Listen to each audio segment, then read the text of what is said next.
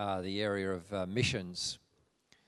Um, and in particular, I've had the privilege of having a lot to do with uh, uh, West Papua or Irian Jaya, uh, which um, that is you know the part of Papua that belongs to Indonesia. Some of the most stunning Christians you'll ever meet on the planet are there, and the leader of the church is a, a, a, close friend of mine, Lippius. His father was a uh, not a cannibal, but that was just a minor distinction. He was a warrior who killed many people with his bare hands, and and uh, his father's name was Gembri. I met his father five years ago. Um, it's the home of. Has anyone read Peace Child by Don Richardson? So this is the Dhani tribe, and um, I had the privilege of meeting. I've, I've, spent a lot of time with Lippius. He, so Lippius is one of the stunning leaders of the, of the world, and he's actually very close friends with Jokowi. It's really interesting to what's going on in Indonesia. Um, not many Australians understand how much influence the Christians have in the government of Jokowi. Jokowi is uh, one of his main ministers, a man called Luhut. You'll see his name in the press, is a strong evangelical Christian.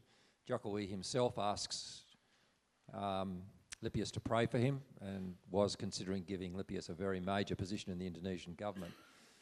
So the, the influence of this small group of people is phenomenal. Um, uh, mass conversions uh, in the 1960s and 70s, and uh, as I say, uh, G- Gembri, who's now passed away last year at the age of mid 80s. Um, when I met Gembri, he was almost totally blind. And I had the enormous, he's the, uh, the single most vibrant human being I've ever met in my life. I've just never met anyone like him. He just shakes with joy, this old man. Um, who was an apostle and uh, was converted from this savagery. And from that point, and I had the enormous privilege of hearing his conversion story from his mouth and the man who converted him, who was now in his late 70s, because uh, the guy happened to be in Papua when I was there, and I heard the story from both of them independently. I'll just quickly tell to you because it does relate into what's a human being. Now, um, this area of Papua was, which is the, all, the, all the highlands, was so barbarous that the Dutch government forbade anyone from going there because they just killed everyone. Um, and uh, this mi- missionary uh, was then in his 20s, and uh, they'd made a few penetra- penetrating moves, and um, he went right into the highlands, and he'd heard about this legendary warrior, and he wanted to meet him. And so some of the natives, they, they, they can communicate by these whooping cries that echo up the valleys like a telegraph. And they gave this message that he wanted to meet this uh, famous chieftain, Gembri. And uh, Gembri came down, and a few hours later, they met across a clearing, probably from here to the doors of the church. And the missionary was at one end, and Gembri was at the other, just totally naked, penis gourd um, you know, the stuff through the nose, all, all the, um, killed many men with his bare hands. Um, and they looked at each other, and I've just so such a privilege to have heard the story of what was going on in the mines. So the missionary is, what, what do I say to him? Gembri's thinking he's never seen a white man in his life, so he's thinking, is this a man or is this one of the gods? And perhaps I should kill him if he's one of the gods. So he's just just getting ready to kill him. John doesn't know that's what he's thinking. And then John walks across the clearing to him. Walks across the clearing to him. He, he, he picked up a few words, and this is all he said to him. He reached out and he touched him and he said, You are a good man.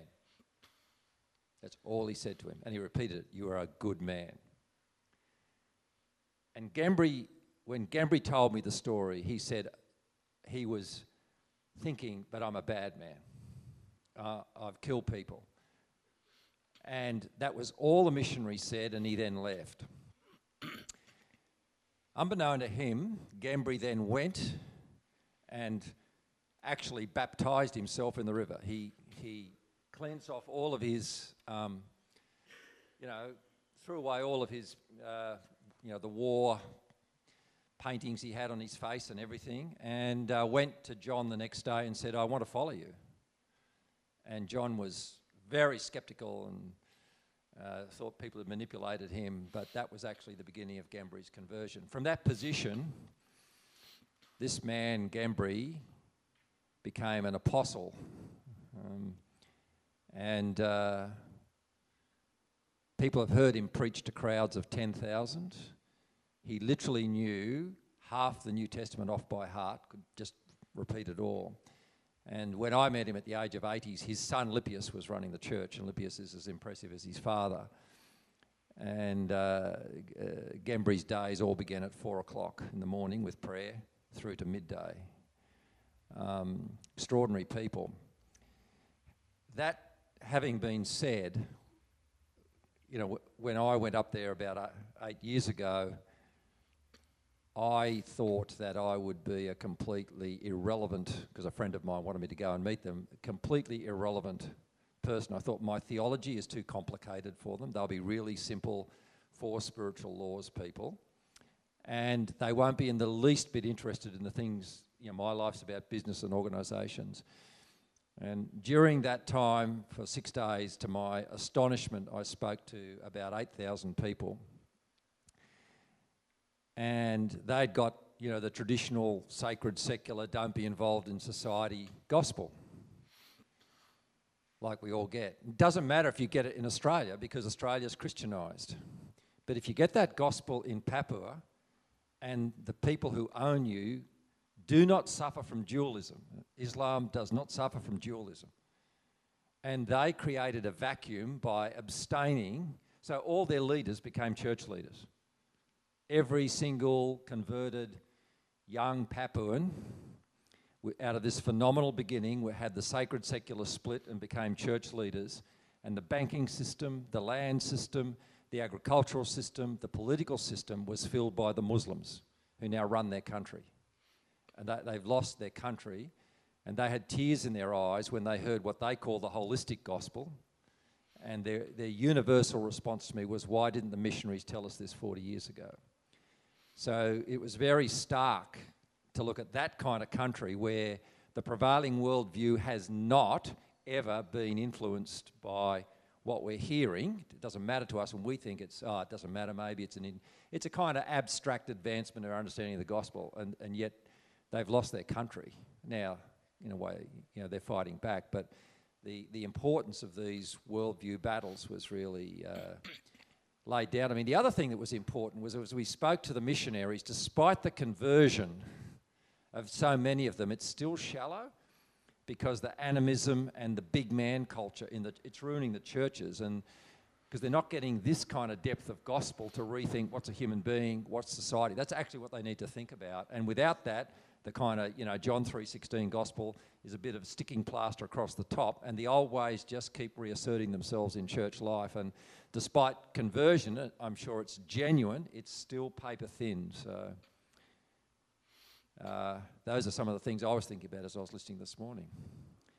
I thought what we would do now is um, actually not have questions, but just go straight on with the talk, and then we just wrap, we can have questions to, as the wrap up. Is that okay? Thanks. Okay.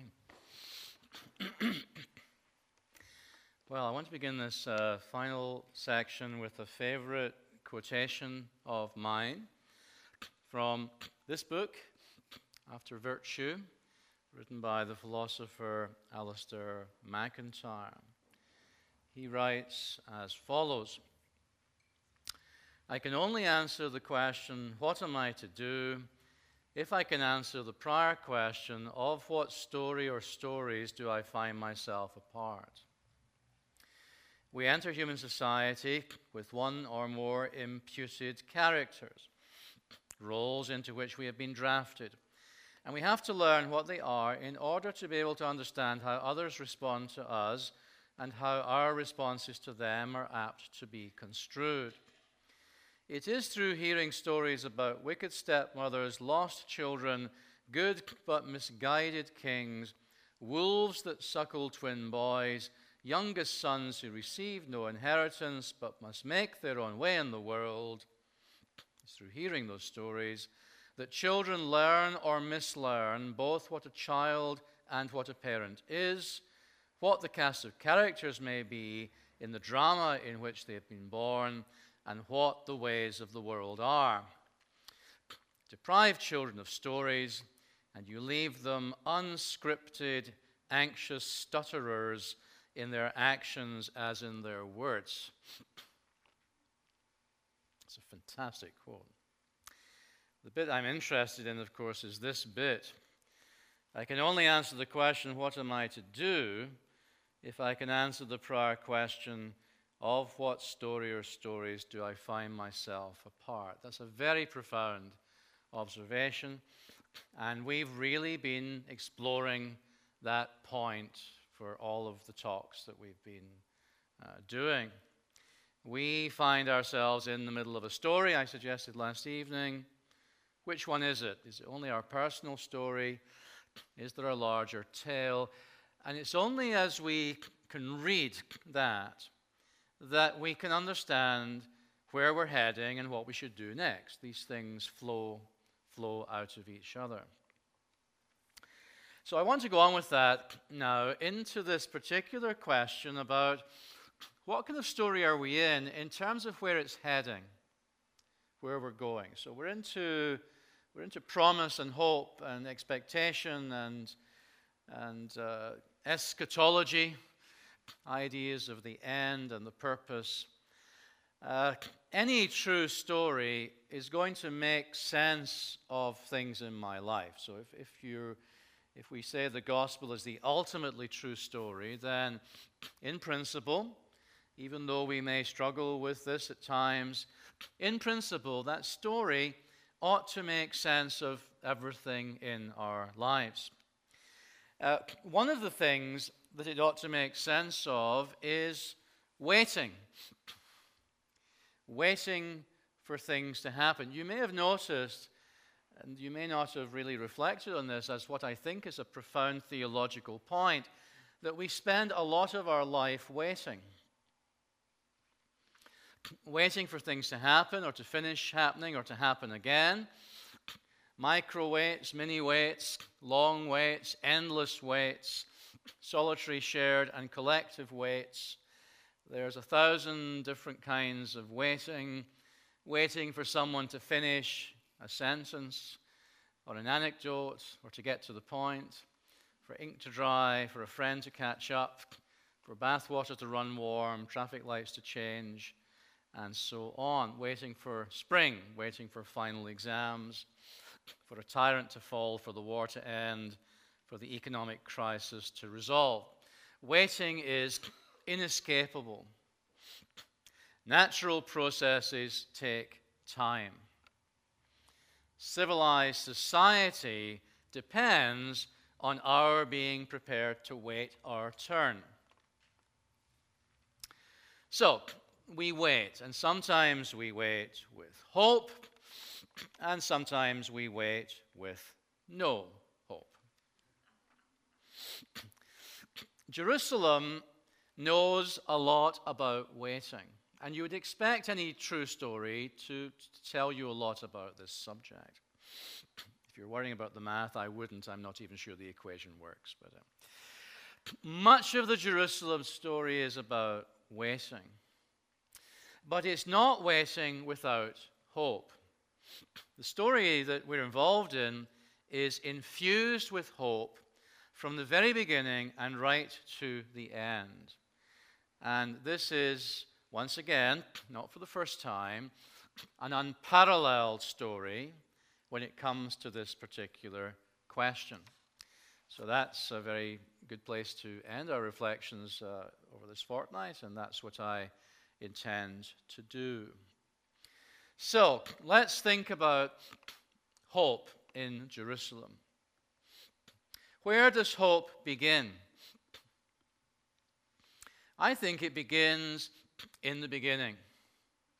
Hope shows up in the garden. Genesis 2.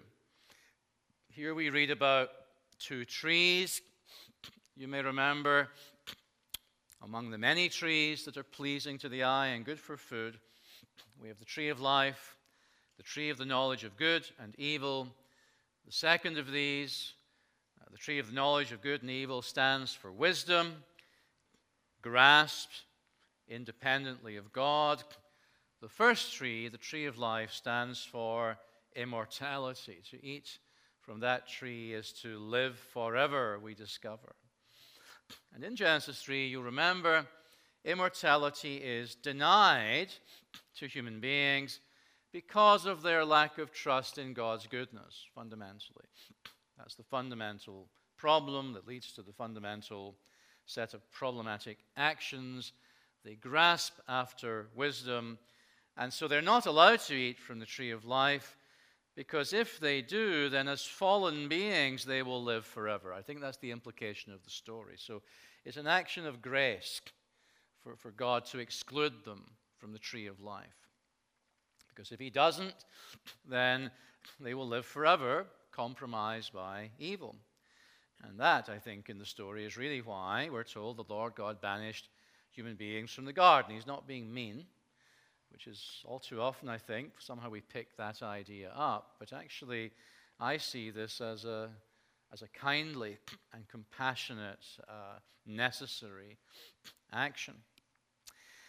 Now, the way I've just told that story, of course, is a very particular way because I don't think that in this story the point is that immortality was once possessed by these human creatures and then lost. And we, we've discussed that uh, already. There's a very long tradition in the Christian church of reading things in that way. Once we possessed innate immortality, and then we didn't. But actually, I think that way of telling the story is another of the examples of the way in which Athens has influenced Jerusalem for the worse and not for the better. The notion of original primeval human immortality, at least so far as the soul is concerned, is a Greek idea. It is not, I maintain, a biblical idea. Again, um, I'm building on Edwin Judge here. You may remember, if you were here for those lectures, that he discussed this very subject in his final talk in 2014. He spoke of the importance of Pythagoras, uh, known to most of us only for that wretched triangle you may remember at high school. But he's a far more interesting fellow than that, it turns out. And Pythagoras developed what became the standard Greek view, in which the body is really uh, a prison for the soul. That's the, the concept of humanness. Uh, the soul's job is to escape, if it can, from the prison of the body. And Edwin spoke about Plato, and Plato describing Socrates' last day, in which Socrates talks about the hope of the soul being separated from the body. If you don't remember that and you're very intrigued by that, that's in the Phaedo uh, 67c. For Plato, likewise, the real eternal and changing world is elsewhere, beyond the world of the senses. It's not about physicality. For Plato, all human souls once lived in the higher reality of the world of the forms and at a certain point, souls were joined, immortal souls were joined to bodies. And we have a vague memory of this, he said. We have an intuition about it. And the point is to raise that intuition to the level of philosophical conviction. And at that point, we'll be enlightened and we'll be able to escape. Because in this view, in Socrates' view, in Plato's view, uh, the body drags the soul down. The body uh, drags the soul down so that it becomes dizzy or drunk with sensual information. Uh, so, the, what, we are, what we can get at by the senses. Philosophy clears the mind. Philosophy allows you to go back up the way. And of course, this is very congruent with Eastern philosophy, and the question of where Pythagoras got this from is very interesting, and the answer is probably Egypt which seems to have been a bit of a clearinghouse in the ancient world for, for ideas, as it were. So, probably It comes from the east via Egypt, and Pythagoras takes it to Greece. And it becomes Pythagoras' and Plato's view. So that is the natural immortality of the soul, right? The soul possesses it. And that idea gets absorbed into Christian thinking because Plato is a major dialogue partner of the early church. And although you won't find the idea of the innate immortality of the soul in most of the early post apostolic church fathers, like Clement of Rome or Ignatius or Justin or Irenaeus, it does pop up in the writings of a man called Athenagoras, apparently for the first time. And Tertullian, ironically, and I say ironically because Tertullian is the fellow who's famous for asking, What does Jerusalem have to do with Athens? And he's pretty robust about that issue. And it just shows you that just because you're robust about something doesn't mean you'll fall, not fall victim to it. So Tertullian, ironically, is the one that really brings this idea to prominence. And he explicitly tells us that he borrows it from Plato. Fascinating, actually. Here's what he says in, the, in his writing, The Resurrection of the Flesh. Some things are known even by nature. The immortality of the soul, for instance, is held by many. The knowledge of our God is possessed by all. I may use, therefore, the opinion of Plato when he declares every soul is immortal. So there's no mystery about the genealogy of this idea. Right? This is where it comes from. And then by way of Origen and poor old Augustine that tends to get dumped on, and he has been dumped on already today, but you know, it's a mixed bag. Uh, so he writes this very important treatise, The Immortality of the Soul. The title gives away the content. So that's Augustine. And thus it becomes part of this Athens Jerusalem synthesis. But it really isn't a biblical idea. In fact, Timothy, 1 Timothy 6, says very explicitly God alone is immortal. It's very, very direct. And when Scripture speaks about immortality, it talks about it coming to us from God in Christ as a gift from the outside. We are clothed in immortality in the end. It's not the, the revival of an internal gift, as it were. Um, so it's a very different anthropology this Greek anthropology. It does not sit well with Jerusalem uh, anthropology. And I believe in the story itself, the implication is very clear. The man has now become like one of us. He must not be allowed to reach out his hand and take also from the tree of life, you see. It's there as a promise, but it, it's a promise removed, really. And for all we know in Genesis 3, it's gone forever, actually. First time you read it, you don't know how the story is going to end, right? So it looks as if it's just, it's gone. It was a possibility once, and now it's gone away. Um, and I think the problem with that idea, one of the problems with that idea, there are many of them, one of the problems with this idea is, this idea of the immortality of the soul, is that it does tend to blind us to the reality that the biblical story begins in hope. This is a story that's going somewhere because the promise of immortality lies ahead of us in this story. You see, if you think that we had it already, then you're going to inevitably think of kind of a cyclical view. We had it, we lost it, we go back to it. So it's a, it's a, cyclical view. And that's not a journey, that's not a story, that's not going somewhere else. There's no hope, in a sense, in that beyond the hope of restoration or retrieval. If you get that idea out of your head, it's a far, far easier thing then to see what I think is true that from the very beginning, creation in Jerusalem is on a journey. It's going somewhere. There is hope that good stuff happens down the road. And that's already embedded in the creation story because in Jerusalem, creation is open ended, it's on the way, it's traveling somewhere, and the end is not the beginning, actually. The end is always conceived of as much, much larger than the beginning. So, that's my first uh, answer. Where, where is there hope in the Jerusalem story? There's hope right in the right at the beginning in those opening uh, chapters. What happens in this story then is, of course, the fall, as we refer to it, the entrance of moral evil into our experience. It's not a fall into materiality as it is in Plato. We're already material beings.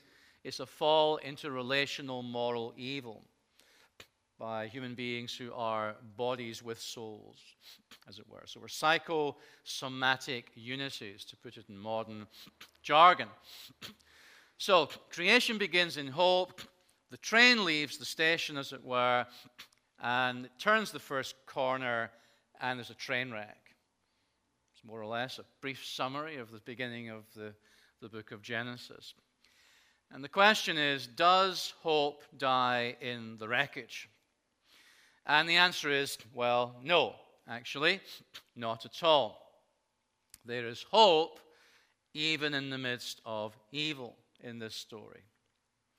It lies in the fact that God pursues his relationship with human beings even after they have embraced evil. So we covered some of this ground earlier.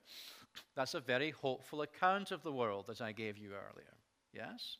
that God persists. He persists with the, with the folks in Genesis 3. He persists with Cain. He persists through the flood to the other side. Right from the beginning, this is a hopeful story. You remember in the Genesis 3 story, they, they eat the fruit, and God comes walking in the garden looking for them. It's a very early hint. Where are you? he says. You know, he's, he's looking for a response, and we've seen how that is characteristic of the story that follows. God has not given up on the world. It's not clear what that means for the destination of the story yet, but at least the journey continues, and that's a hopeful thing? So, you know, I, am not sure we read um, the early chapters of Genesis with hope mainly in our mind, usually, but I think we ought to. Uh, it seems to me intrinsically an extraordinarily hopeful story. So, all the way through all the things we mentioned earlier, and in the aftermath of the flood, this hope is given a kind of structure. It's a covenantal structure. So, we talked about this earlier on, but I didn't call it a covenant, and now I'm adding the vocabulary, right? So, you remember after the flood, the heart of human beings is still pretty wicked, but God says, Nevertheless, I'm going to do this, this, and this. And one of the things he does is he makes an everlasting covenant with all living creatures of every kind. Covenant is simply an agreement between two parties in which a relationship is formed. That's really what a covenant is. And you'll notice here, very importantly, that the first covenant, covenant that God makes is with creation as a whole. It's not with human beings. So, what God is indicating in Genesis 9 is his ongoing commitment to a relationship with the entirety of creation. In other words, the plan hasn't changed. It's not that, you know, we tried the whole creation thing, but that didn't work, and now we're just going with human beings.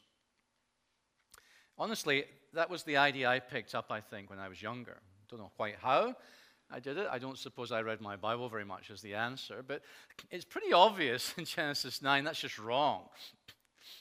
It's not that the whole thing is now done with and destined for the fire and all that stuff. And we, the whole thing is now that God just wants to rescue us from the fire. Right? That's more the Buddha, by the way.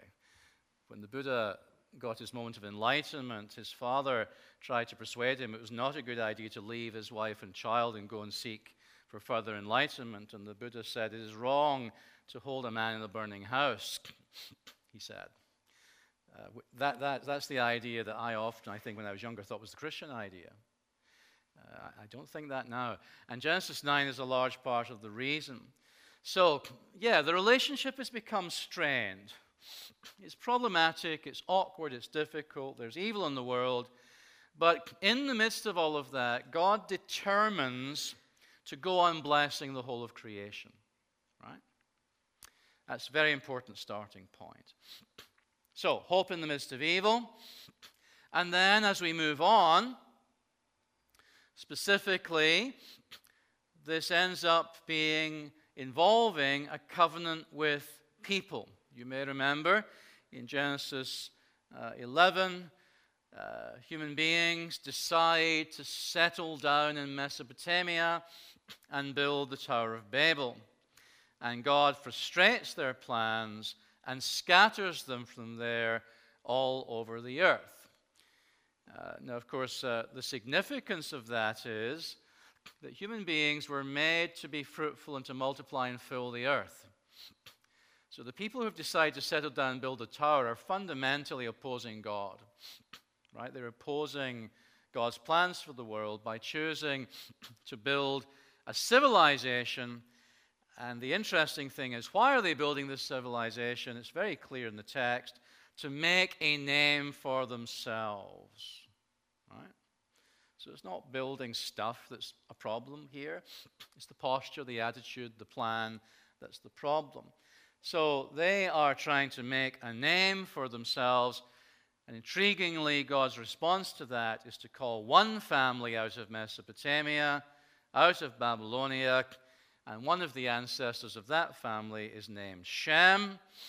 And Shem is the Hebrew word for name, which is kind of intriguing. In other words, they want to make a name for themselves, Shem, in Mesopotamia, and God responds by calling the family of Shem out of Mesopotamia. The art of that is beautiful. It's just a very nice rhetorical little point, you see. Uh, so, so they want to frustrate God's plans, and God says, Well, we're not having that. I have a plan for creation. We're not doing that. We're doing something else. That's what the Tower of Babel story is, is really fundamentally about. And the people that God calls out of Mesopotamia are called out to facilitate this grand creation plan. So God makes a covenant with Abraham and Abraham's descendants. And so now we have added to a covenant with all living creatures a covenant with Abraham that has implications for all human beings, right? So all living creatures and now all human beings. I will make you into a great nation, and I will bless you. I will make your name great, and you will be a blessing. I will bless those who bless you, and whoever curses you, I will curse. And all peoples on earth will be blessed through you. So, the whole of creation at the first level, one level in, all human beings, blessed through Abraham. So, Abraham is, is being called into this covenantal relationship, not for himself, but for the sake, for the sake of the world, right? That's the big idea. Indeed, there's another little nice bit of literary art here that underlines this, because all human beings in Genesis 1 and 2 are placed on the earth to do a certain thing, the Hebrew word eretz, Abraham inherits a land. It's the same Hebrew word, eretz. Abraham is called to do in microcosm what the macrocosm is supposed to be like. So it's a kind of a picture pointing to the larger reality. And indeed, I think most aspects of Israel's life are meant to be read as microcosmic pictures of the macrocosmic reality.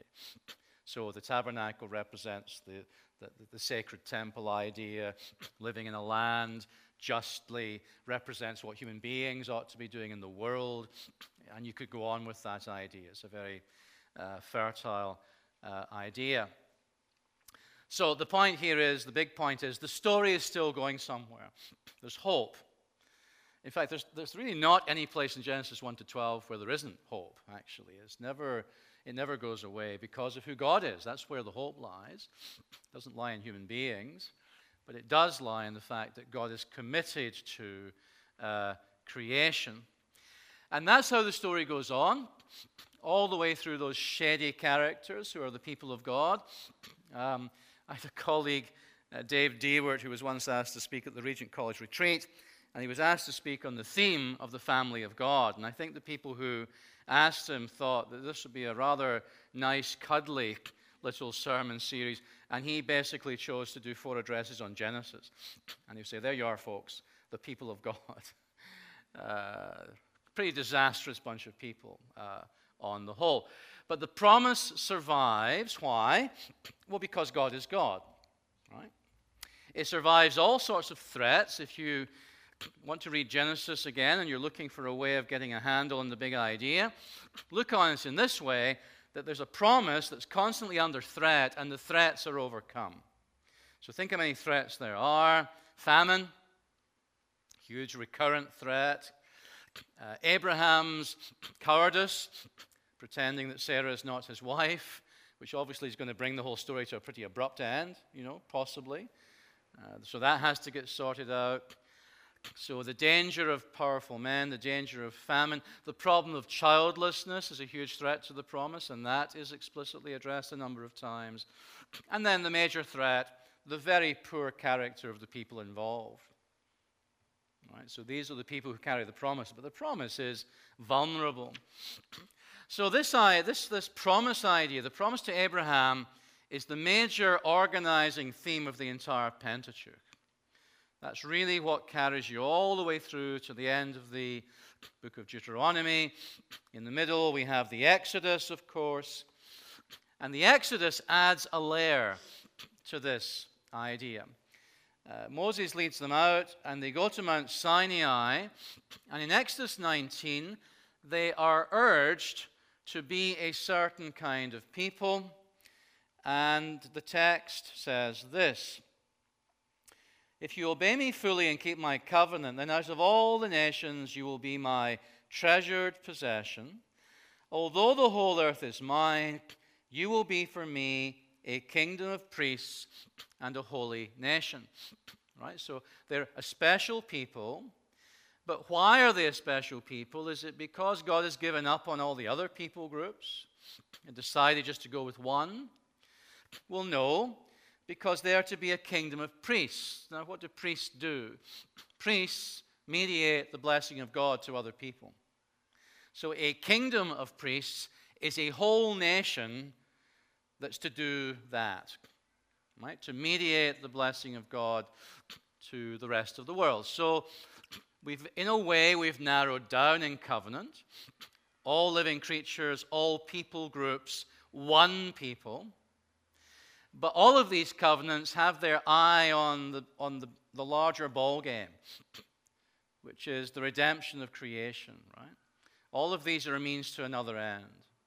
God's people are not called as an end in themselves. Uh, we would be well advised to ponder that point, I think, in the church, because we sometimes give the impression, unfortunately, even to ourselves, that we think we are the ball game, as it were.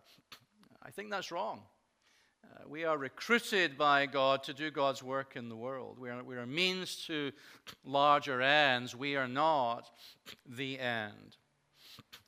And so we go on in the story. We're, we're rushing along. Uh, we get to King David, 2 Samuel 7. Uh, we're in the monarchy now. Has hope disappeared? Not at all. God now makes a covenant with one Israelite. So you see where we've gone. All living creatures, all human beings, one people group, one person in the people group. And God makes a covenant with David. When your days are over and you rest with your fathers, I will raise up your offspring to succeed, etc. So there's this idea of an everlasting commitment to the dynasty of David. This is now an intrinsic part of God's plan, even though the monarchy was a hugely problematic request, you remember. But God has accommodated himself to that request and made use of the monarchy. And so the promise to David becomes critical to the whole business. And when the Gospels identify Jesus, among other things, as the son of David, we know what's going on, as it were, or we should. So, uh, we can put this in a pictorial form thus. Some of you will recognize one of these things because we live in older times. This used to be used as an egg timer in the years before technology in your kitchen. You've seen these things? You have a, a kind of, you see it's narrow in the middle and wider, and you run sand through it, and it's timed so that you know when your egg is done, when all the sand runs from the top to the bottom. Some of you are looking at me as if I'm absolutely crazy and you don't know. But trust me, this is what we used to do. This is how it was. So, because it's wide at the top and narrow in the middle, it's a great illustration of covenant because we're narrowing in. We start at the outside margin covenant with creation, covenant with all people, covenant with Israel, covenant with one Israelite. Hope narrows down in a way in the story, but it's always with an eye to the bigger picture. So hope remains. And we'll come back to this diagram uh, shortly. Then we get uh, to the biblical prophets. I mean, in the literature we get next to the prophets, of course, they're preaching all the way through this historical period. But if we're just thinking of the prophets at the moment as a body of literature, uh, when we read the prophets, of course, they presuppose the broken state of creation, the way in which it's been compromised by uh, evil. But of course, they look forward to a time in which the three broken relationships we talked about yesterday are all of them healed. So you remember we said in the Christian vision, what's the right way of being? Is to be in right relationship with God and with your neighbor and with the rest of creation. Those are the relationships that are broken. And the prophets talk about three transformations that are related to the three dysfunctions. And beyond the fixing of those problems, they also look further to an entirely new order of things. So it's not just a fixing of old problems, it's also going on beyond to something new. So, for example, uh, the forces of cosmic darkness will certainly be defeated, and the suffering that has come into the world as a result will be abolished. That's addressing problems in, in the creation. But more than that, they say, the whole of creation will be transformed and as one aspect of that, it turns out that human beings get immortality after all. Right? So these are new things. These are not things that have been part of our experience. These are new things. So it's both addressing the problems, but also taking us on to where it looks as if we were supposed to be going all the time. It was always going there, and evil complicated it, but we're back on track now through Christ, and, and, and on we go. Um, Let's just think a bit about these three transformations, although it's awfully hard to summarize the prophetic literature in five minutes, but we'll give it an outline go. Uh, the prophets speak about the transformation of the human relationship with God, the intimate relationship of the garden restored. Uh, God bringing his people back from exile, first of all, uh, the Israelites, of course, but uh, in the larger scheme of things, the notion of eschatological forgiveness, forgiveness at the end of time, uh, forgiveness broadly distributed, the sins of the past washed away, a new heart, a new spirit. These are all bits of language that you'll recognize. Uh, forgiveness, but also transformation not just involving the Israelites, but involving the Gentiles too, all people, the Abraham promise. Sometimes in the New Testament, the gospel can all but be summarized simply as the Abraham promise has come to be now. This is where we are at the present moment. So we have a degree of restoration uh, in terms of what originally is there in the Genesis story, but in the future, the prophets say, evil will not be able to re enter the story. That's a new thing, right? That's it's a, a new phase. God's law is now written on the heart in a way that it was not before. So there are new things in this. It's not just a, a return. The same is true of the transformation of human community. Um, the whole loving your neighbor bit. So we are often alienated not just from God, but from each other. Uh, the prophetic texts talk about the restoration of community in Israel, first of all. They talk about a righteous king, many of the prophets do, who will govern this society It will be a, a society marked by justice and peace, in which a descendant of David will shepherd the flock, Ezekiel chapter 34, in which there will be uh, transformative activity. So, this righteous king in Isaiah chapter 11, for example, will deliver the needy and the poor from the oppressors. Uh, that's a very important idea. But the transformation is a much larger thing than simply restoring what has gone wrong once again. And we'll see that particularly clearly when we get to the transformation of creation, just in a second. So, a new society with just government that works well, where there is shalom. And the third transformation is, of course, the transformation of creation itself, which is what you, we ought to expect in terms of how this story has been set up. Uh, Genesis uh, sets before us the ideal of the human relationship with non human creation. It talks about the way in which that is disrupted and spoiled. And the prophets, of course, uh, quite unsurprisingly, really, if we read the whole story well, uh, anticipate that that's going to be addressed too. So, Ezekiel chapter 36, key passage in this whole thing. You can read that later. Hosea chapter 2, verse 18. In that day, I, God, will make a covenant for them with the beasts of the field and the birds of the air and the creatures that move along the ground. Bow and sword and battle I will abolish from the land so that all may lie down in safety. All creatures, you see, not just human beings. A covenant with the animals, a very beautiful uh, picture. Part of what will characterize this new creation is apparently safety for the animals from human predation, uh, which, as far as we can tell, has never been the case in the world we know about. Um, as far as we can tell, as somebody once said, it's most unlikely that the saber toothed tiger was given his teeth so he could eat vegetables, uh, which is a, a kind of uh, quirky little jokey way of putting it, but you see my point. I mean, predation appears to be built into our world.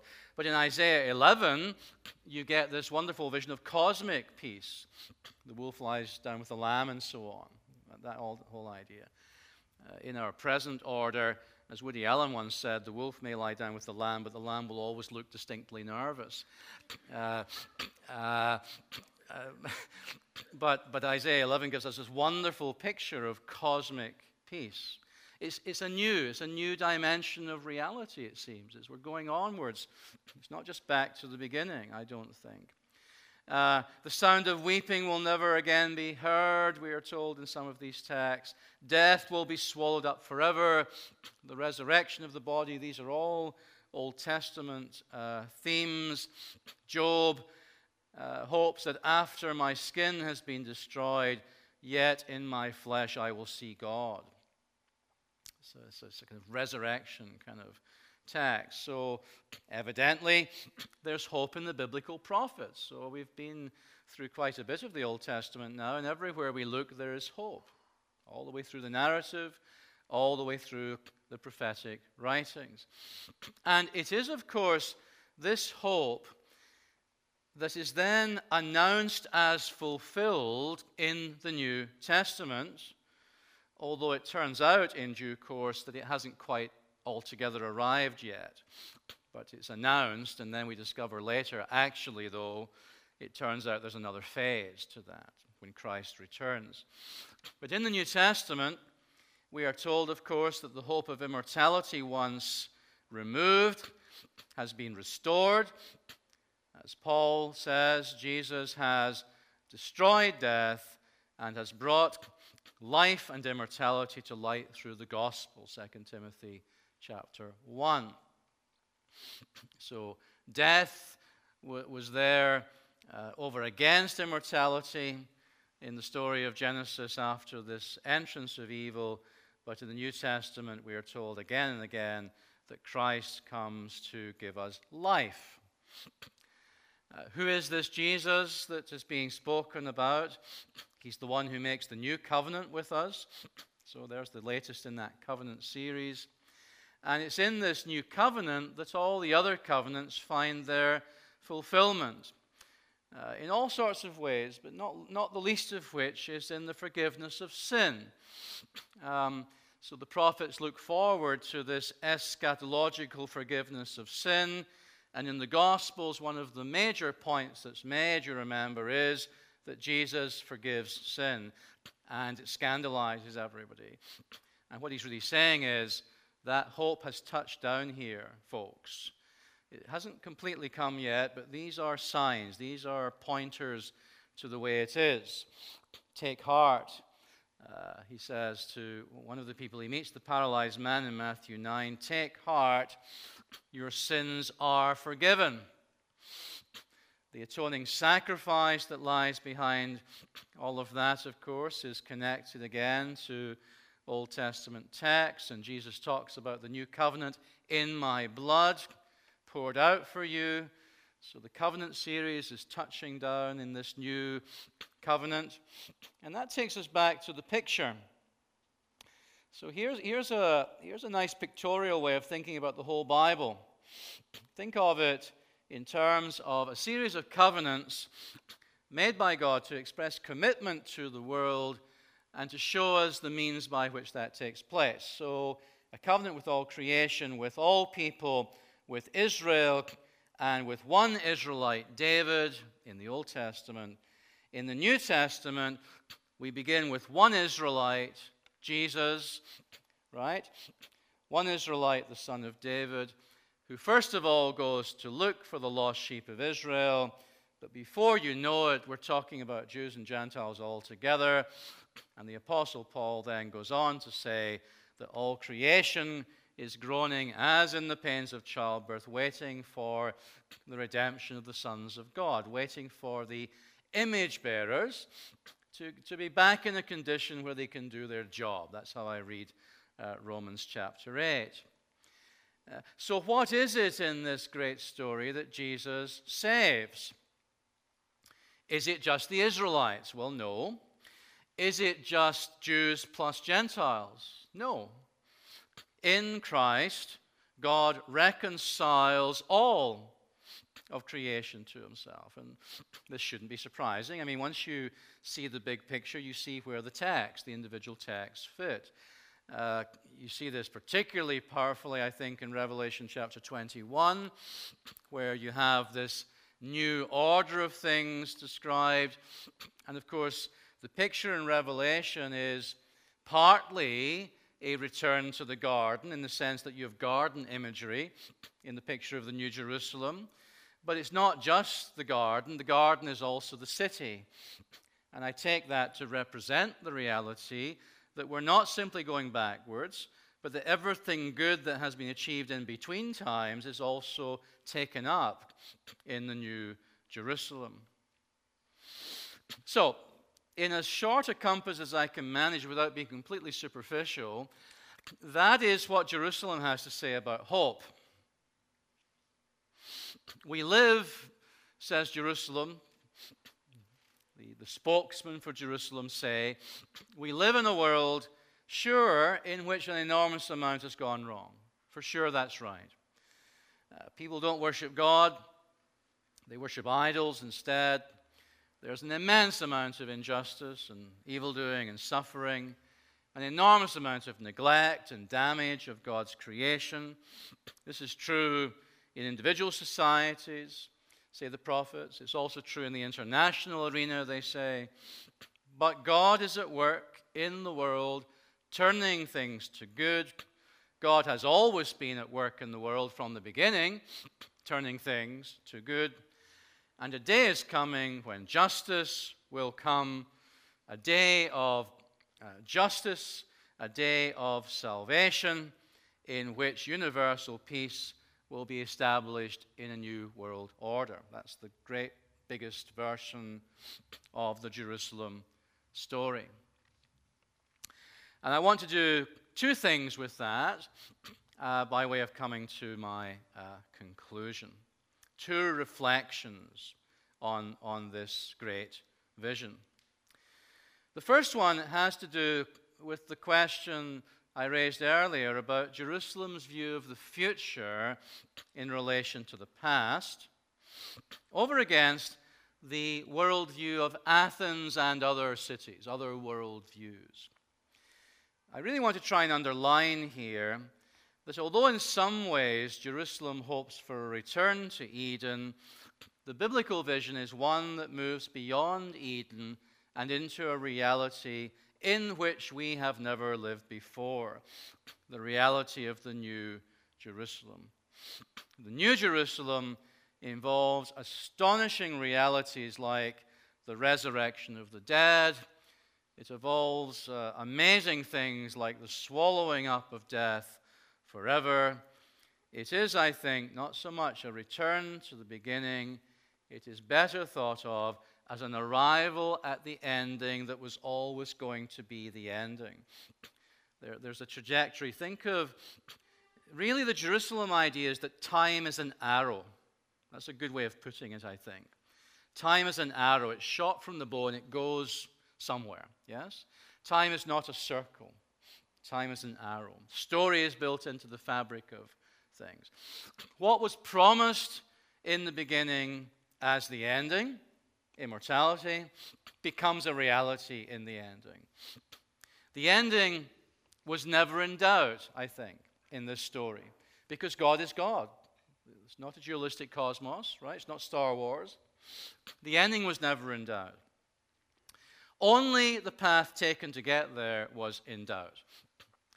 God's story is a story of many twists and turns, but the destination, I believe, has always remained a destination. It's always been a journey onwards. Uh, now, that is not necessarily a, a common perception in Christian minds. And I think it is not a common perception for the reason mentioned earlier that Plato has, has really messed with our heads a bit on this kind of issue.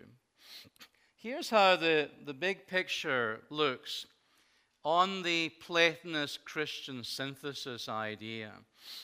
On that idea, God creates a, a perfect world with perfect creatures in it, including human beings with immortal souls.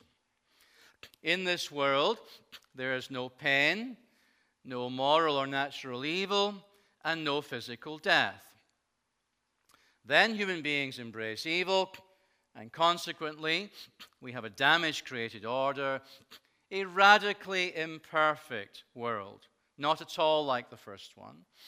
Human sin brings death and decay to all life and changes not only our relationships on this view, but all natural processes as well, from childbirth through to how the Earth's tectonic plates function, etc., and so on. So, a radically imperfect world, quite unlike the first one. On this view, Christ enters the world to deal with all these problems, and the consequence is that we get to return to the perfect world with which we began. That's one way of telling the story. It's a very common way of telling the story, I think. It's a back to the beginning kind of a, a story. I think there are, there are very real problems with thinking of the story in this way, and I've tried to point out in the last two weeks what some of these problems are. I don't believe it's the best way of framing the Jerusalem story. I think it has much more to do with Plato than it has to do with the Bible. A better way of thinking about the story is this, I believe. God created a good world already on a journey to a destination that was different from the beginning. Uh, things got messed up a bit by moral evil.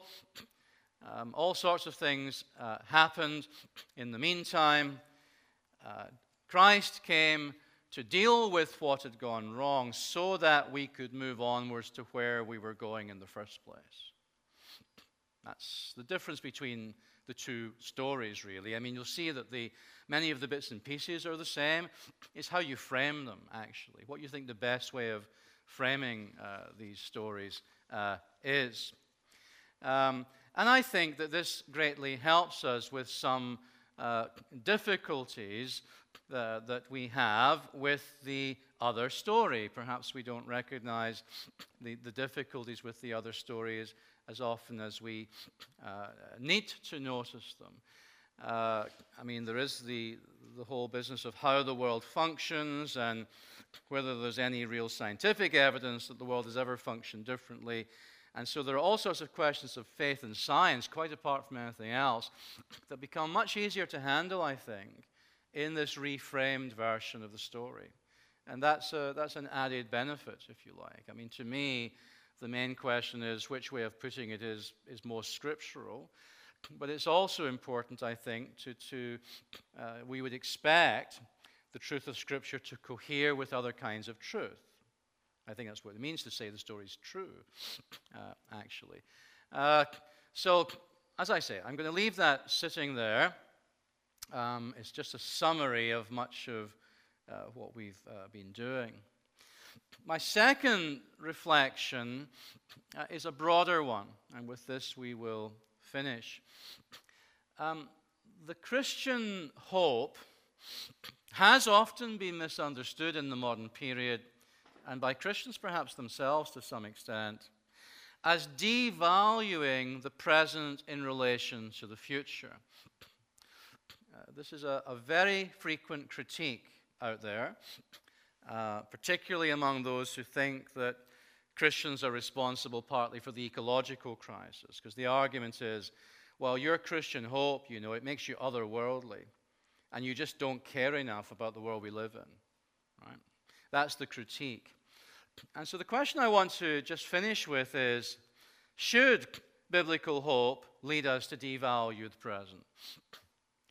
uh, to adopt a passive attitude uh, in the present. Um, I would say that, in fact, biblical faith requires of us a very high valuing of the present, God's world. After all, biblical faith says that creation is God's temple cosmos, his garden, his kingdom over which he's already king. God lives here with us provides for us and blesses us here, along with God's other creatures. God is present in particular ways, like tabernacle and temple, microcosmic realities reflecting macrocosmic realities. God in biblical thinking is not somewhere else rather than here. God is here with us in this world and has chosen to be with us in this world. And we are to live in this good world God's world and to take care of it as sacred space. I would say that's the kind of moral imperatives arising from some of what we've been uh, saying. Now, for sure, in biblical Jerusalem thinking, for sure, we are also heading for something even better. Absolutely. Better because, of course, among other things, this world has been touched by evil and stuff, right? So it's obviously we're heading for something better. But I want to propose this that the better that we're heading for is, in fact, another version of what we already know. It's not so much that we're heading somewhere else, we're heading somewhen else. I know that's a non word, by the way, I'm just saying. It's not so much somewhere else, but some when else. Time must pass before the world becomes what it is destined to be, before the kingdom becomes fully God's and we arrive at the destination. Time must pass in biblical thinking, but I don't believe that it is envisaged that we should change our space. So let me just leave that hanging there. That's a, that's a kind of complicated thought. Let me put it a, a number of different ways to try and get at it. In biblical faith, we do not fly off to some other realm, becoming spiritual instead of material beings. Right? Resurrection of the body and stuff, kind of crucial. So it's not about spirits escaping material prisons, right? It's not flying off into the clouds.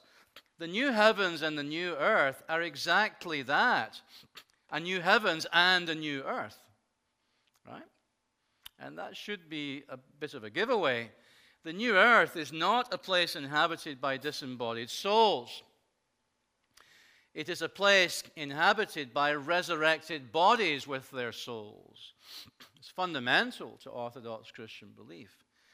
In biblical thinking, what comes next is deeply continuous with what we know now, although it will be discontinuous in certain ways. Now, think about Jesus' resurrection body and you'll get the point. Deeply continuous, they still recognize him to be Jesus, but in some ways unusual in the resurrection narratives, yes? That's a very, it's a very good predictor, I think, of, of what we are to expect. So, although the Bible doesn't go into detail, I think we can say fundamentally continuous and also somewhat discontinuous is, is how the next phase of existence will be.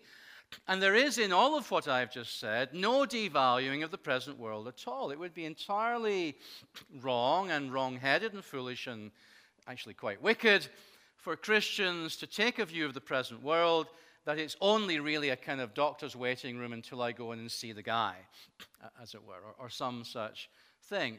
It's impossible, really, for anyone inhabiting the story that we've been telling in this last two weeks to take a casual, trivializing view of the world in which we live now and our responsibility in it. Better is not at the expense of good, right? So we are going there, and that is indeed the very reason we should pay attention, in fact, to the right way of living here. And all of that implies that passivity is not on the agenda either. It's not that Christian hope uh, leads us, or it should not lead us, to passivity in relation to our lives here. I would say that the, the opposite is true that Christian hope is what keeps one going in the midst of very challenging circumstances. Um, I spoke to somebody recently who is very much on the inside of the, the green ecological movement, and he said the greatest challenging, challenge facing that movement is despair. The task seems impossible. It seems inevitable we're going to trash the planet. So, what's the point of recycling or going out on those Greenpeace or whatever they do, right? The biggest problem those very idealistic folk have is despair because they don't have a big, a big enough story, right? And so, and you, you well know, despair basically is a bad thing. It, it immobilizes you, it makes you just give up. What I can't make a difference, and so on. And I would say that the Christian story, properly understood, is a faith in which God still lives in this temple cosmos with us. God is still at work in this world, drawing it toward the good. God's kingdom is coming for sure, there's no doubt about it. Good wins out over evil, and there is every reason then for small, futile actions each day. Because they're not futile. They're the breadcrumbs that will be gathered up, as it were, into something very significant. To have biblical faith, I think, is to participate actively in the work of God in the world, doing challenging things precisely because you know that this story has a happy ending. And everything from changing nappies through to whatever the other that just happens to be in my mind at the moment you know, think of the most humdrum things that you kind of get fed up with. It could be anything. And try and just reframe your thinking about that and say, you know, everything about my life here is significant. Do you remember that C.S. Lewis story, um, The Magician's Nephew? Great story. It's the one that comes chronologically before The Lion, the Witch, and the Wardrobe. In The Magician's Nephew, there's a, a human couple who turn out, to their great surprise, they are crowned the first king and queen of Narnia. And they're astonished because in their previous life, he was a taxi driver and she was a stay at home mom. And, and they hadn't done anything, they said, with their lives. And Lewis, make, uh, Lewis just so often nails these truths, right? And, and it turns out it's precisely because they got on with their ordinary lives and did them all with such diligence and care and compassion and love. That's what qualified them, actually, to be the king and queen of Narnia. yeah? From the biblical perspective, hope is what enables us to keep on going even when we fail spectacularly to deliver. Hope is what keeps us going when we discover that we are David who has so fallen so spectacularly in the midst of our calling. Uh, to keep on pursuing the vision, to keep on pursuing the, the kingdom in the midst of challenging circumstances. When yeah, the, the psalmist looks over the road and he sees the prosperity of the wicked. Almost my foot had slipped. Hope is what keeps you back on the road and going uh, in the belief that, in fact, it is true that there will be justice and accountability, and we thank God, don't have to be the only ones concerned about delivering it, because if that were true, that would be a disaster. So, my closing point is this that hope is not the opposite of agency in biblical thinking. Hope is the wellspring of agency, hope is the engine of agency. Hope is what allows love to persevere. And I'm almost finishing with this wonderful little poem by Emily Dickinson. Hope is the thing with feathers that perches in the soul and sings the tune without the words and never stops at all. In biblical thinking, hope is love's servant. It's not something that undercuts love's incentive. The Apostle Paul, these three remain faith, hope, and love, but the greatest of these is love. Hope is not the greatest thing, love is the greatest thing, but hope is absolutely essential, actually, to the whole project, nonetheless. Um, and anyone who tells you otherwise, otherwise is not representing Jerusalem, he's representing something else. And that's where I'm going to stop.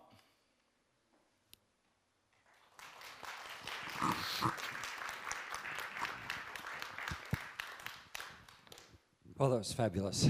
Um, Hope uh, is very interesting. Um, there's another major response to the trashing of hope. Um, certainly, in the work that we do in Second Road, um, we do strategy, and one of the biggest things we have to do all the time is create vision. And if there is no vision, then nobody can work. And so many organisations are existing without vision, and people are crying out for the vision, which is a hope, you know, what's the destiny? Um, and without that, um, uh, people are confused. So, uh, and they're uninspired. So, so the uh, the practical contribution of hope to human agency and productivity is certainly uh, something that I live with in all of my work and see it every day. Uh, Lisa, you're also doing a um, really interesting doctorate, aren't you, on hope? Can you tell us a little bit about that since we've just heard about hope? I think this is very important work that Lisa's doing. Thanks, Tony. Hello. Um, I'm doing a, a, psychology PhD. It's interdisciplinary with some theology, a bit of philosophy into it. In uh, the world of psychology, there's a lot of research on hope, but it's defined simply as are you clear on your goals? Have you been successful in the past achieving your goals? And do you have lots of pathways to achieve them? And my argument is that's not hope. that's being good at achieving goals. So um, I'm coming up with a, a, different way of understanding it and measuring it. It's, I've been fascinated with this last session, um, which has two parts. One is, as Tony said, you have to have a vision for your future and this is not just hope for Christians, this is going to be hope, hopefully, this measure will be used across secular psychology.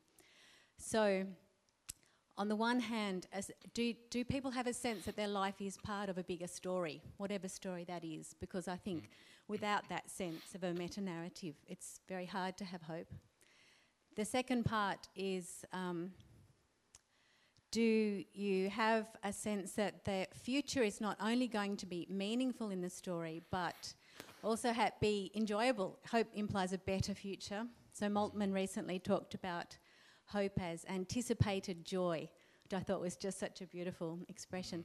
But the second part, so one sense is a vision of the future, but the second part is all about agency.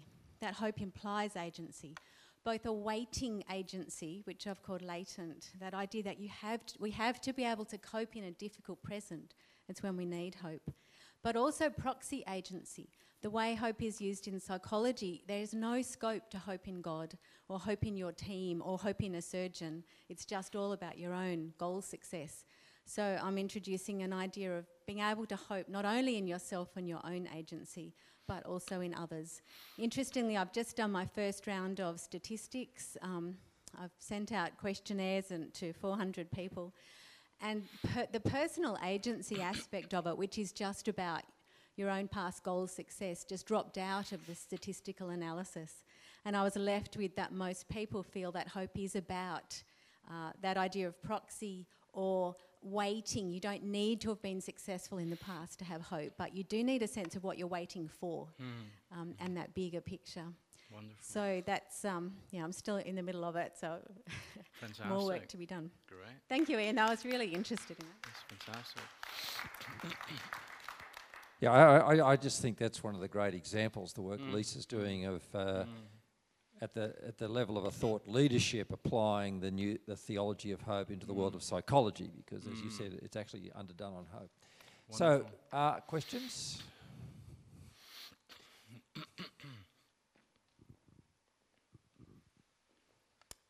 Last week I came here and I described the, the impact as being the Wallaby 5'8, getting Yes. the ball with the. Yeah. I feel a lot better today. Okay. I feel like Stephen Larkham with, with the uh, field just opening up and popping a field goal to win the uh, semi final in the 19. oh, 91, is it? Yeah, Okay. a lot better. Good. Going back to uh, before lunch, Yeah. uh, we talked a lot about worldview. Yeah. And there's been a lot of discussion about worldview and uh, its emphasis on the world of ideas as opposed to the practical world. That is, uh, worldview is often seen Uh, in a very headspace, whereas mm-hmm. rea- in reality it's actually about the things that we create and make. Mm. Do you want to mm. comment on that, or is that just too hard?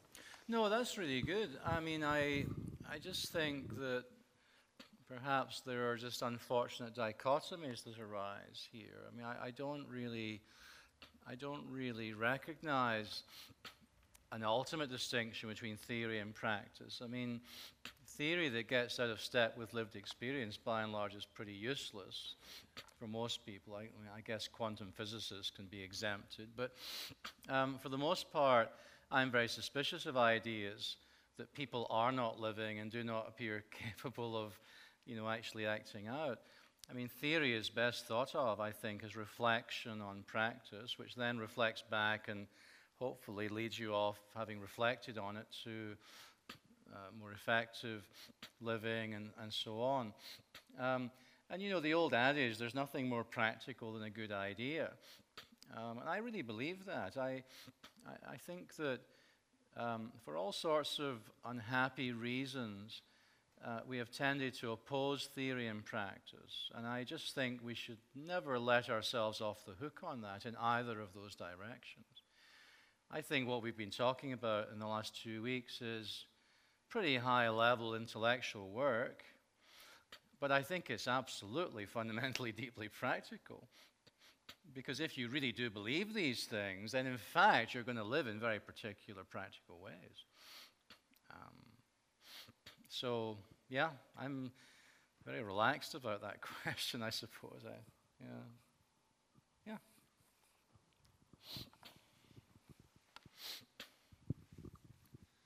Uh, uh, I'd like to ask a clarification question about um, a couple of slides back when you were comparing the two um, final approaches that you had.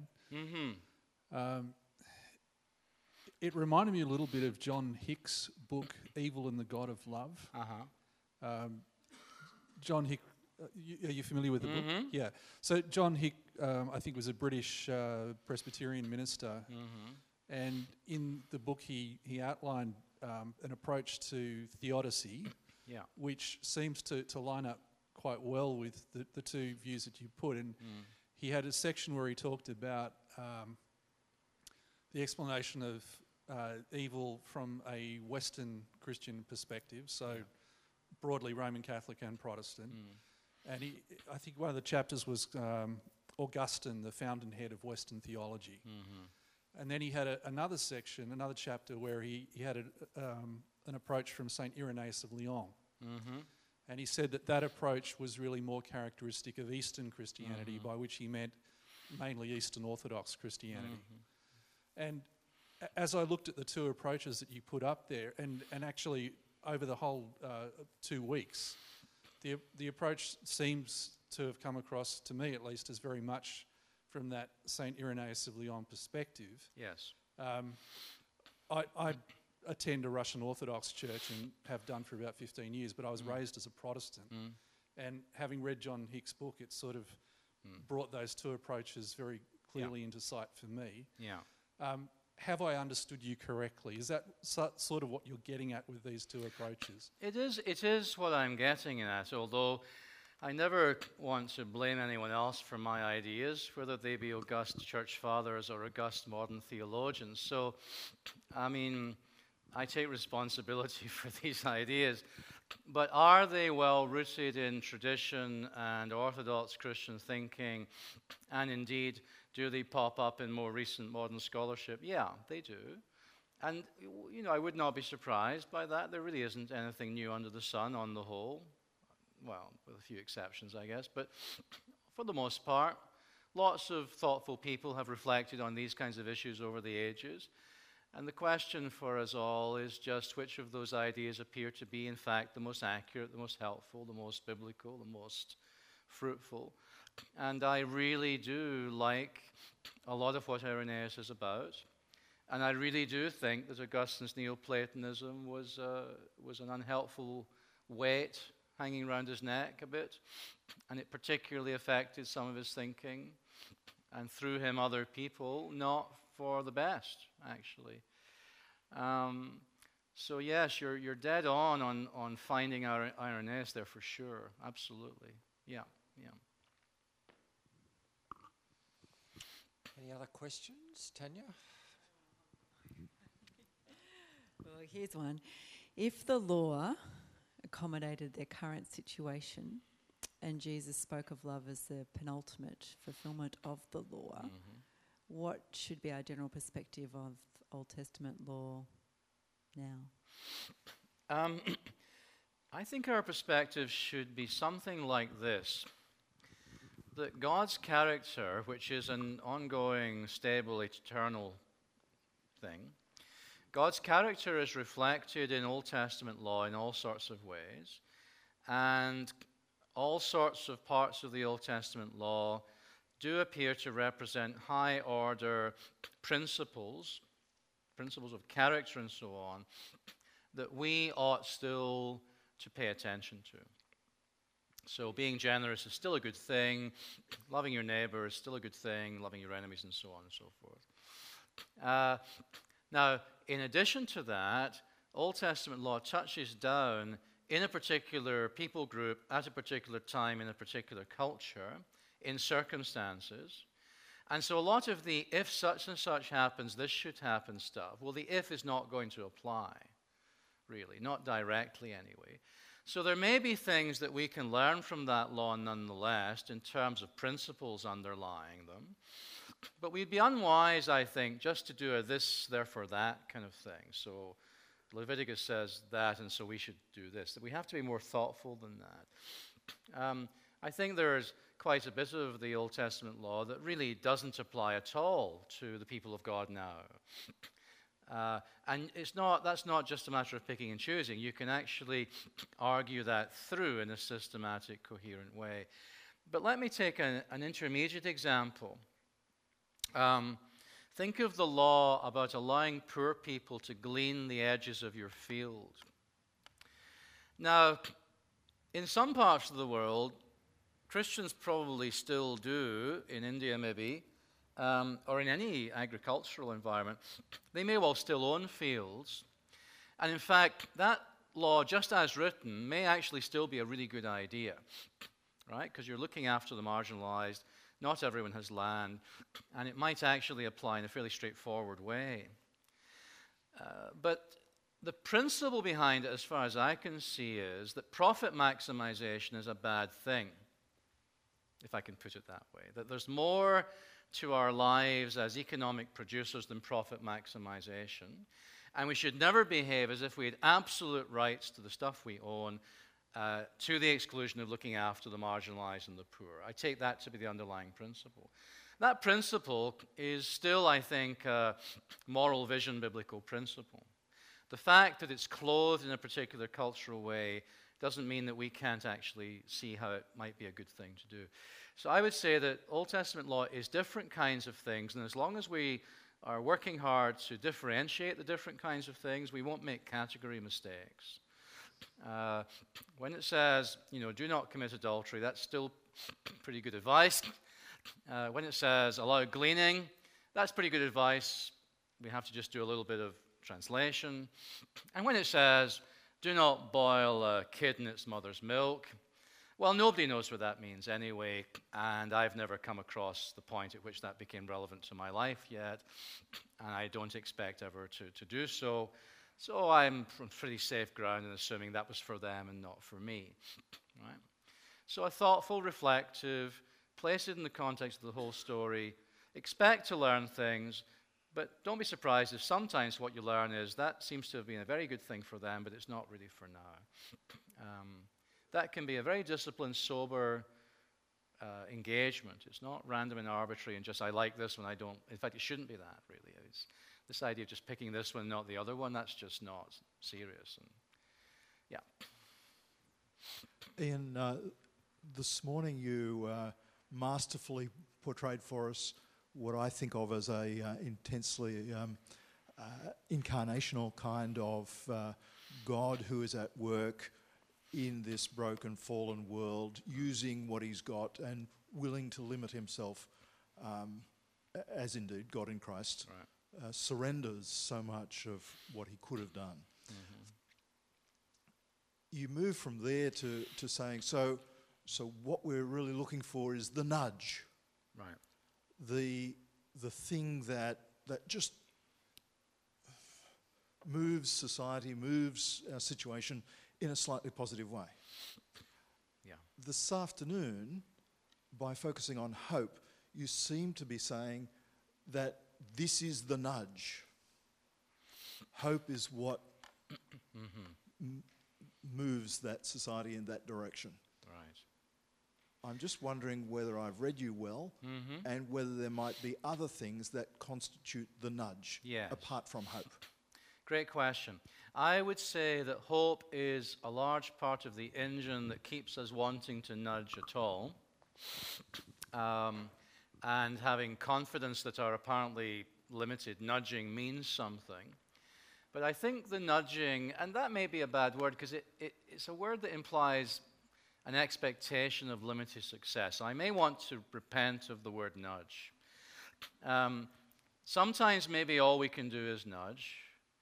But if Wilberforce had believed only that, he would never have done what he did against insuperable odds. So let's repent of nudge right away.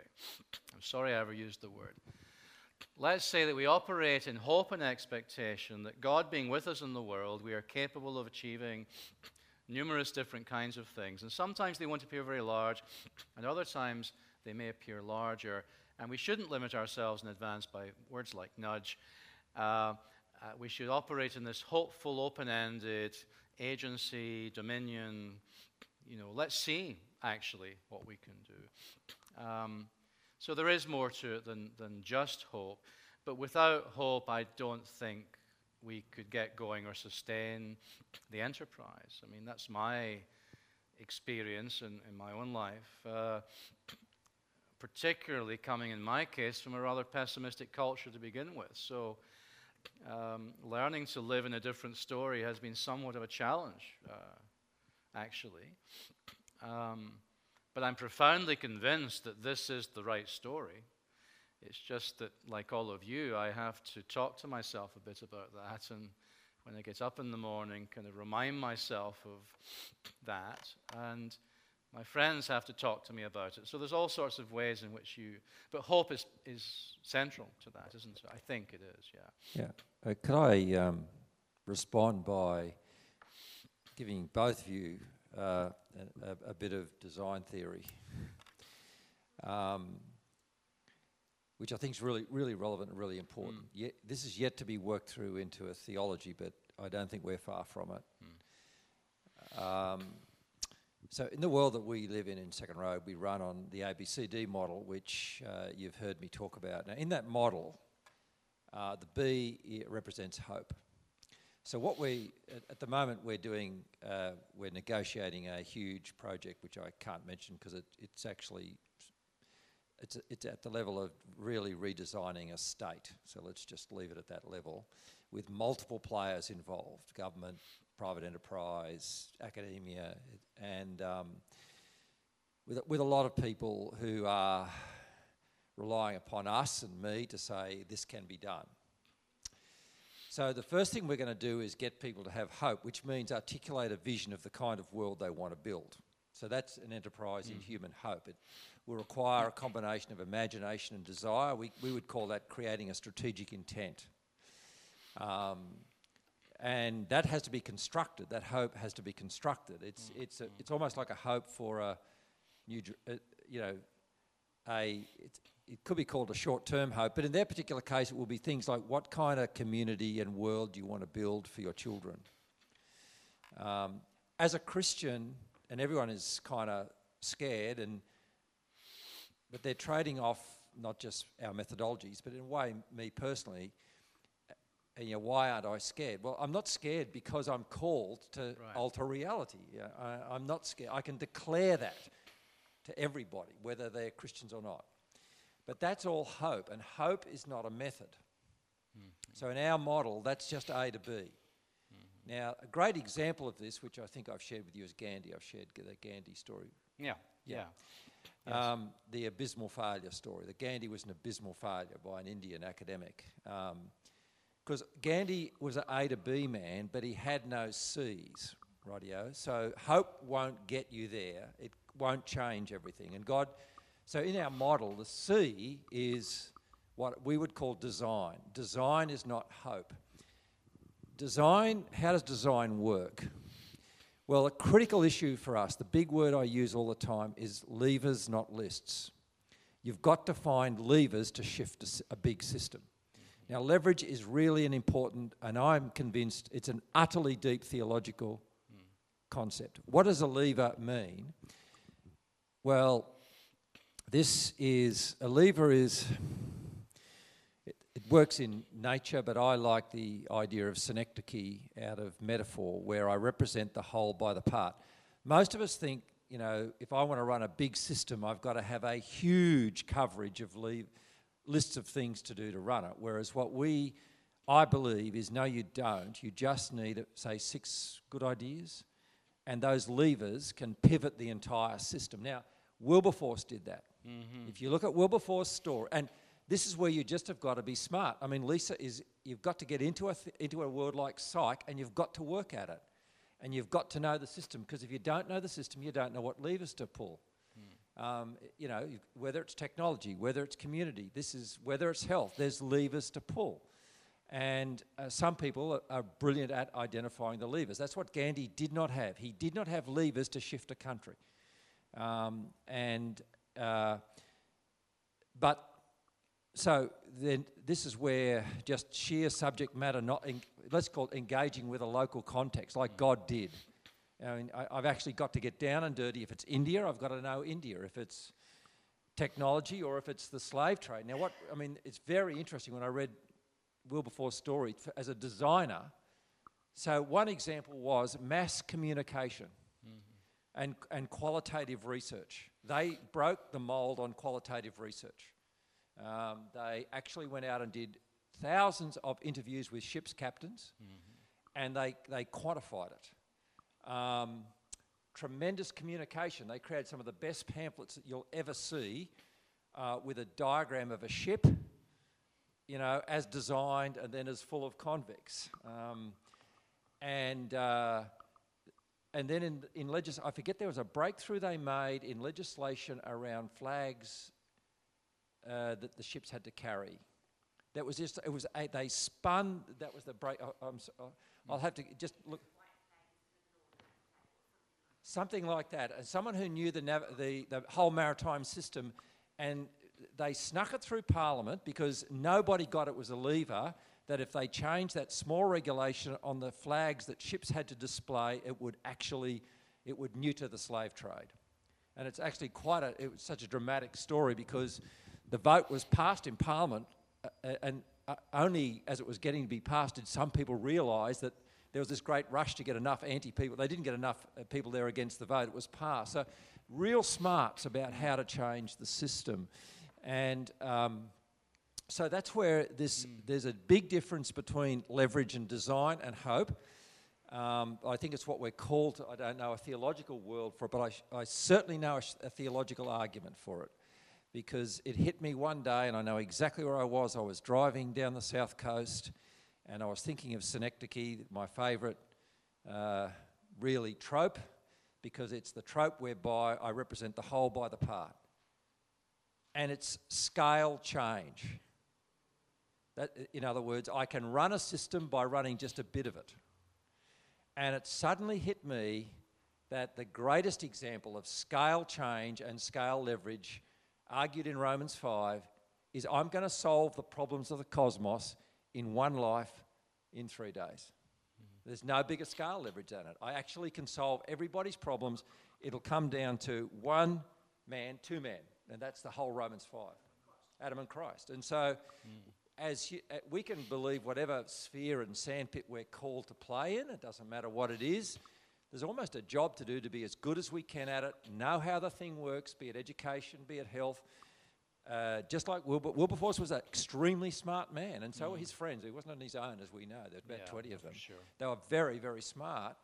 And think about the world we're in, the context we're in. But we can, I think the theological faith we can have that goes with hope is actually, although the hope is vast, the levers are small. Yeah, that's brilliant, Tony. Well done. Very good. Any other couple of questions? Yep. Hi, I'm Sarah. Hi. Over the last uh, week, I've missed a couple of your talks. I've tried to catch up on podcasts, but I haven't heard much reference to the Spirit. Hmm. We've heard of God, and I, you made reference to a Trinitarian God, and we've heard of Christ. And up until recently, you talked about nudging. I'm wondering whether the Spirit has some role in those not nudging anymore, if that makes sense. Well, thank you. Um, I am, in my deepest being, still a Presbyterian Calvinist. and I haven't quite, you know, we're all in the endless process of conversion, are we not? So um, you're probably just putting your finger on, on, on something that is rather habitual i- i- in my case. Of course, my answer to you is well, of course, the Spirit is everywhere and all that. Everything I've been saying, I've been implying it. But you're quite right, of course. Uh, I, I haven't highlighted that. But my assumption is, my belief is, that the Holy Spirit is in fact involved in all these things that we're talking about. And, and if, I, if I have a hesitancy about talking too much about the Spirit, which is not just inherited Presbyterian Calvinism, it is because of the tendency of Christian people to set the work of the Spirit over against ordinary human stuff, which then just ends this kind of conversation. Because you don't need to worry about levers and analysis and stuff like that. It's all just the Spirit will do it. So I suppose I've had too much of that dichotomized thinking put my way.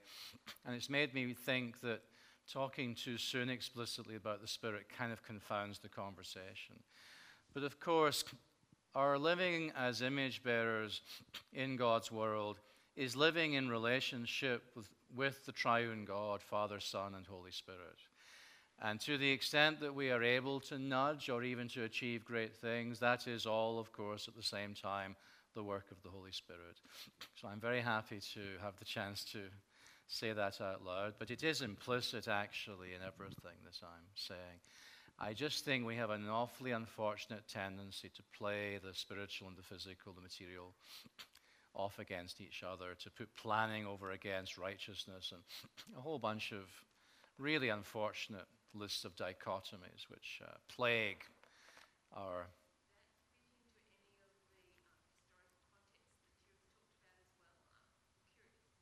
In what way?